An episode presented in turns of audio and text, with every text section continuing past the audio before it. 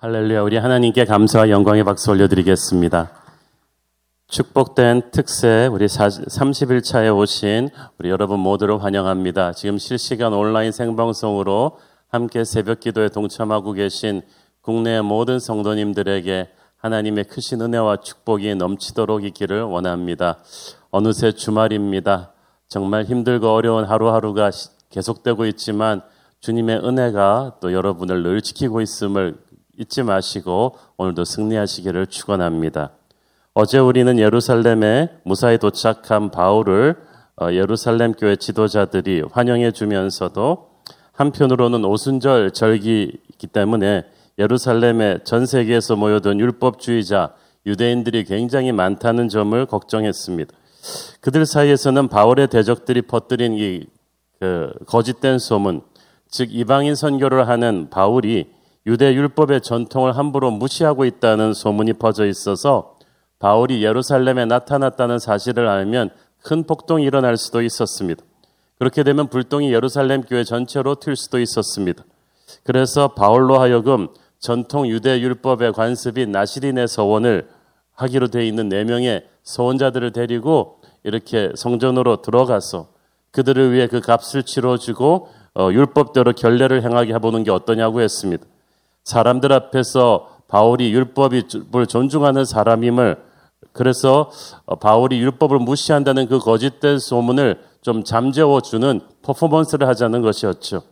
바울은 시키는 대로 그렇게 했고 결례가 치루어지는데 필요한 그 7일이 거의 지나갈 무렵 모든 것이 다 계획대로 잘 되려는 찰나에 그만 예기치 못한 사건이 터지고 말았습니다. 27, 28절 읽습니다. 그 이래가 거의 참에 아시아로부터 온 유대인들이 성전에서 바울을 보고 모든 무리를 충동하여 그를 붙들고 외치되 이스라엘 사람들아 도우라. 이 사람은 각처에서 우리 백성과 율법과 이곳을 비방하여 모든 사람을 가르치는 그 자인데 또 헬라인을 데리고 성전에 들어가서 이 거룩한 곳을 더럽혔다 하니. 당시 바울 일행은 유대인 남자들만 들어갈 수 있는 성전 안에 이스라엘의 뜰 안에 서 있었습니다. 그런데 아시아로부터 온 유대인들이 그 바울을 보고 무리를 충동했다고 했어요. 참 지독한 사람들이에요.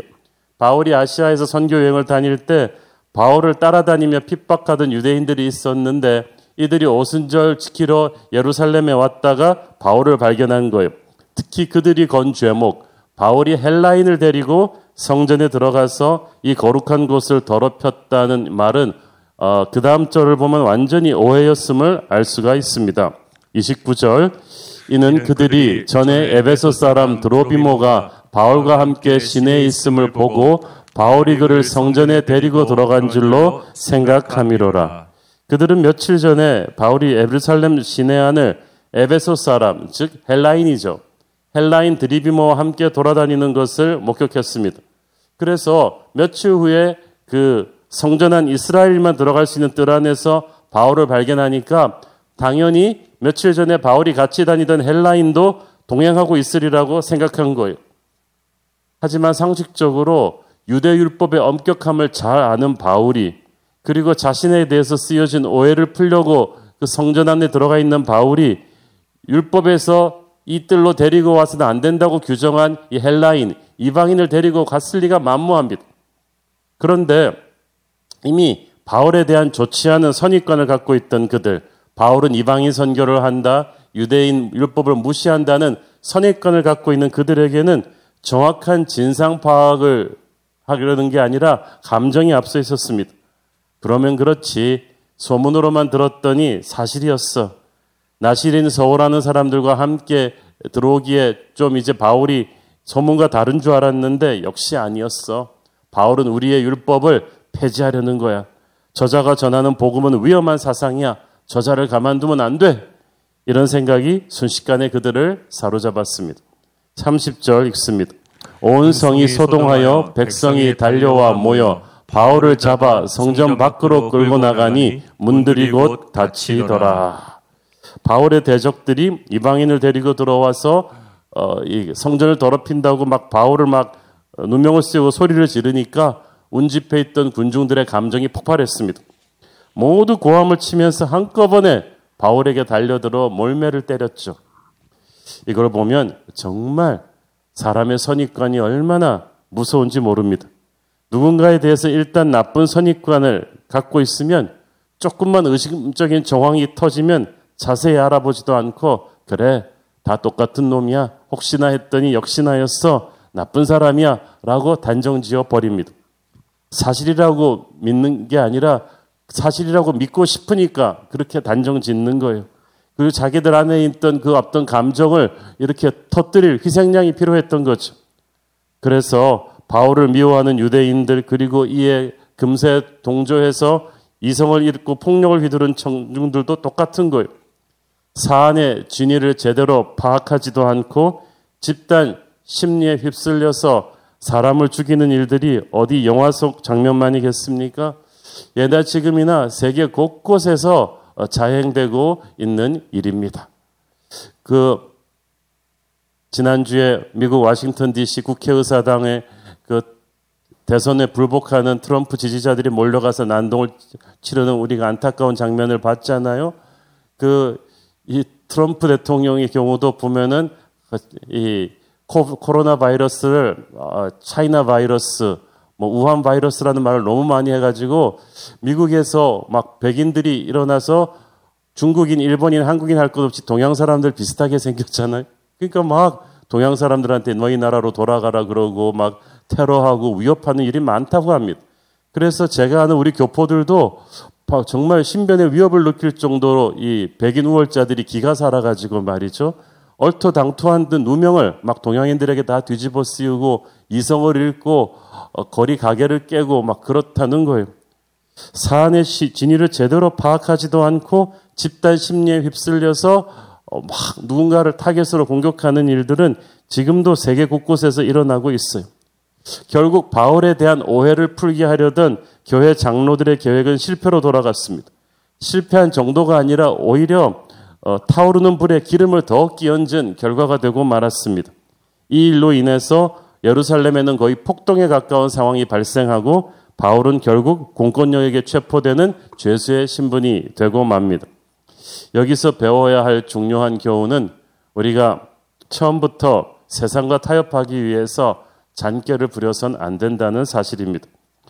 문제의 원인을 굳이 따지다면 바울에 대한 오해를 풀기 위해서 예루살렘 교회 지도자들이 낸 아이디어를 바울이 따른 데 있었습니다. 비록 선한 동기였지만 하나님의 사람이 하나님의 뜻을 더 깊이 기도하지 않고 상황이 안 좋으니까 사람들의 눈치를 살피며 인간적인 방법을 성급하게 동원하면 상황이 더 어렵게 꼬이죠. 자, 이 성난 군중들이 몰려와서 바울을 이렇게 린치하는 이 상황은 끔찍한 상황입니다. 조금만 더 두었으면 바울은 그렇게 죽었을 것입니다. 그런데 그때 뜻밖의 구원자가 나타납니다. 31절, 32절 읽습니다. 그들이 그를 죽이려 할 때에 온 예루살렘이 요란하다는 소문이 군대의 천부장에게 들림에 그가 급히 군인들과 백부장들을 거느리고 달려 내려가니 그들이 천부장과 군인들을 보고 바울치기를 그치는지라. 참 공권력의 권위가 그래도 살아있는 시대여서 다행이었습니다. 날뛰던 군중들도 로마 군인들을 보고는 순식간에 수그러들었어요. 세계적으로 로마는 점령지를 관대하게 다스렸지만 이런 집단 폭력 사태나 민중 소요에 대해서는 추상같이 엄했습니다. 그래서 하나님께서는 이 로마의 공권력의 개입을 통해서 바울을 살려주셨습니다. 33절, 36절 쭉 읽습니다. 이에 천부장이 가까이 가서 바울을 잡아 두 쇠사슬로 결박하라 명하고 그가 누구이며 그가 무슨 일을 하였느냐 물으니 무리 가운데서 어떤 이는 이런 말로 어떤 이는 저런 말로 소리치거늘 천부장이 소동으로 말미암아 진상을 알 수 없어 그를 영내로 데려가라 명하니라 바울이 층대에 이를 때에 무리의 폭행으로 말미암아 군사들에게 들려가니 이는 백성의 무리가 그를 없이 하자고 외치며 따라가미러라. 바울을 집단 테러한 유대인들은 정말 무서웠습니다. 흥분이 극에 달해서 저마다 이성을 읽고 소리를 질러서 이 천부장은 전혀 바울의 죄목을 파악할 수가 없었습니다. 그런데 워낙 군중이 이성을 읽고 사납게 날뛰니까 군대를 거느리고 간 천부장도 좀 두려움을 느꼈습니다. 빨리 군 기지 내로 바울을 호송하라고 했습니다. 어, 그래서 바울을 호송하는데 너무 이 군중들이 사나우니까 아예 병사들이 바울을 들고 머리 위로 운반해야 될 정도였습니다. 참 이것을 보면서 우리는 바울이 예수님 때문에 너무 많은 오해를 받고 너무 많은 고난을 받는구나라는 생각을 안 할 수가 없습니다. 그리고 참 우리 스스로에게 자문해 보아야 합니다. 우리는 예수님 때문에 어떤 어려움을 겪었습니까? 바울은 가는 곳마다 복음을 전했기 때문에 억울하게 매를 맞고 감옥에도 갇히고 굶주리는 이런 고통을 수없이 겪었습니다. 진짜 헌신이 그런 거거든요. 고난과 핍박 속에서 다듬어지고 증명이 됩니다. 예수님을 보십시오. 얼마나 많이 억울한 욕을 먹으시고 매를 맞으시고 고통을 받으셨습니까? 이 바울이 바로 예수의 길을 간 것입니다. 바울은 기쁜 마음으로 그 길을 갔습니다. 그런데 오늘날 너무나 많은 크리스천들이 안전하게 예수 믿으려고 합니다. 세상 속에 살면서 주님 때문에 욕먹는 것을 너무나 두려워합니다. 하나도 손해보지 않고 예수 믿으려고 하면 신앙에 파워가 없어요. 십자가를 지지 않는 나약한 신앙으로 우리가 어떻게 세상을 변화시킬 수 있겠습니까? 요즘 한국 교회 안티 기독교 분위기가 굉장히 강해진다고 합니다.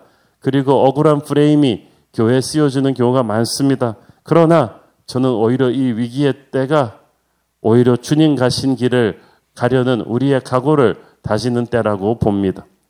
이 모든 상황이 벌어지는 동안 예루살렘 그 수많은 교회 지도자들과 믿음의 형제들은 다 어디에 있었을까요? 바울의 고난을 몰라서 못 온 것은 아닐 것입니다. 예수님을 죽이라고 군중들이 소리칠 때 예수님을 따르던 제자들은 어디에 있었나요? 하나도 없었어요. 그들은 이미 겟세마네에서 주님을 버리고 도망쳤었습니다. 어, 베드로도 일찌감치 멀리서 주님을 따라오고 있었죠. 바울도 마찬가지입니다. 지금 예루살렘의 교회 지도자들이 다 숨어버렸어요. 멀찌감치서 바울이 이렇게 당하는 모습을 지켜보고 있었는지도 모르겠습니다. 아무도 목숨 걸고 뛰어들어서 군중을 말리며 바울을 지켜주지 않았습니다. 이것이 인간이죠. 내가 아쉬울 때는 막 매달리다가도 어, 내가 가장 필요할 때 내게서 등 돌리는 게 사람들이 아닙니까? 내가 가장 어렵고 힘들 때 내 옆에 사람이 없어요. 인간이 이 악하기 때문이 아니라 약한 거예요. 사람을 믿지 마십시오. 인간은 믿음의 대상이 아니라 사랑의 대상이라고 했죠. 예수님도 그걸 아셨기 때문에 사람을 사람들이 아무리 예수님을 지켜주어도 사람을 너무 믿지 않으셨습니다. 요한복음 2장 23절 25절을 보십시오. 6월절에 예수께서 예루살렘에 계시니 많은 사람이 그의 행하시는 표적을 보고 그의 이름을 믿었으나 예수는 그의 몸을 그들에게 의탁하지 아니하셨으니 이는 친히 모든 사람을 아시며 또 사람에 대하여 누구의 증언도 받으실 필요가 없었으니 이는 그가 친히 사람의 속에 있는 것을 아셨음이니라. 예수님은 인기가 절정이던 순간에도 자신의 몸을 사람들에게 의탁하지 않았습니다. 여러분도 사람에게 자신을 의탁하지 마십시오. 어쨌든 이렇게 해서 바울은 로마군에게 체포돼서 죄수의 몸이 되고 이제부터 이것저것으로 끌려다니면서 반년이 넘도록 죄수로 살아야만 했습니다. 그런데 그게 이제 다음 주부터 알게 되지만 꼭 저주는 아니었어요. 어찌됐든 그렇게 해서 로마군의 호송을 받으며 로마로 가게 되는 하나님의 섭리였거든요. 물론 성전에서 유대인들에게 집단 테러를 당한 것은 뜻밖의 사고였죠. 어떻게 보면 세상 말로는 재수 없는 일이라고 할 수도 있습니다. 그러나 우리는 그렇게 말하면 안 되죠. 그런 상황 속에서도 하나님의 섭리가 우리를 감싸고 있었어요. 로마서 8장 28절을 보십시오. 우리가 알거니와 하나님을 사랑하는 자, 곧 그의 뜻대로 부르심을 입은 자들에게는 모든 것이 합력하여 선을 이루느니라. 모든 것이 합력해서 사고처럼 닥친 고난이었지만 혼돈의 상황이었지만 하나님의 뜻을 이루기 위한 축복의 통로예요. 고난이라고 다 같은 고난이 아니죠. 바울의 고난은 하나님의 사람에게 허락하신 고난은 하나님의 비전을 이루기 위한 툴이었습니다. 지금 여러분에게 바울처럼 오해받고 예기치 않게 억울하고 어려운 일이 닥쳤습니까? 절망하지 마십시오. 이것이 훗날 오히려 축복으로 연결될 수가 있습니다. 하나님의 영광을 위한 인생의 새로운 터닝 포인트가 될 수도 있을 것입니다. 그러므로 생각지도 못한 고난과 어려움이 올 때도 선하신 하나님을 믿고 감사하며 기다리십시오. 염려하지 마십시오. 바울과 함께 하셨던 하나님이 오늘 저와 여러분과도 함께 하실 줄로 믿습니다. 그렇게 간신히 살아난 바울이 아마 이 로마군의 안내를 받아서 로마군 영내 안으로 들어갔어요. 지금 온몸이 상처투성입니다. 놀란 가슴이 쿵닥쿵닥 했을 거예요. 예지간한 사람 같으면 그냥 조용히 주지군 듯이 군사 기지에 있었을 텐데 바울이 그렇게 숨어버릴 사람이 아니었어요. 정말 놀라운 인물입니다. 가만히 있지 않고 바울이 딱 나섭니다. 37절. 바울을 데리고 영내로 들어가려 할 그때에 바울이 천부장에게 이르되 내가 당신에게 말할 수 있느냐 이르되 네가 헬라 말을 아느냐 영내로 들어가서 바울이 천부장에게 얘기 좀 하자고 했어 헬라어로 바울이 쓰는 헬라어가 워낙 유창했기 때문에 로마 천부장이 깜짝 놀랐어요. 네가 헬라어를 아느냐? 이 헬라어가 당시 세계 공용어이긴 했지만 사람들이 무식해서 제대로 읽고 쓸 줄 모르는 사람들이 많았어요.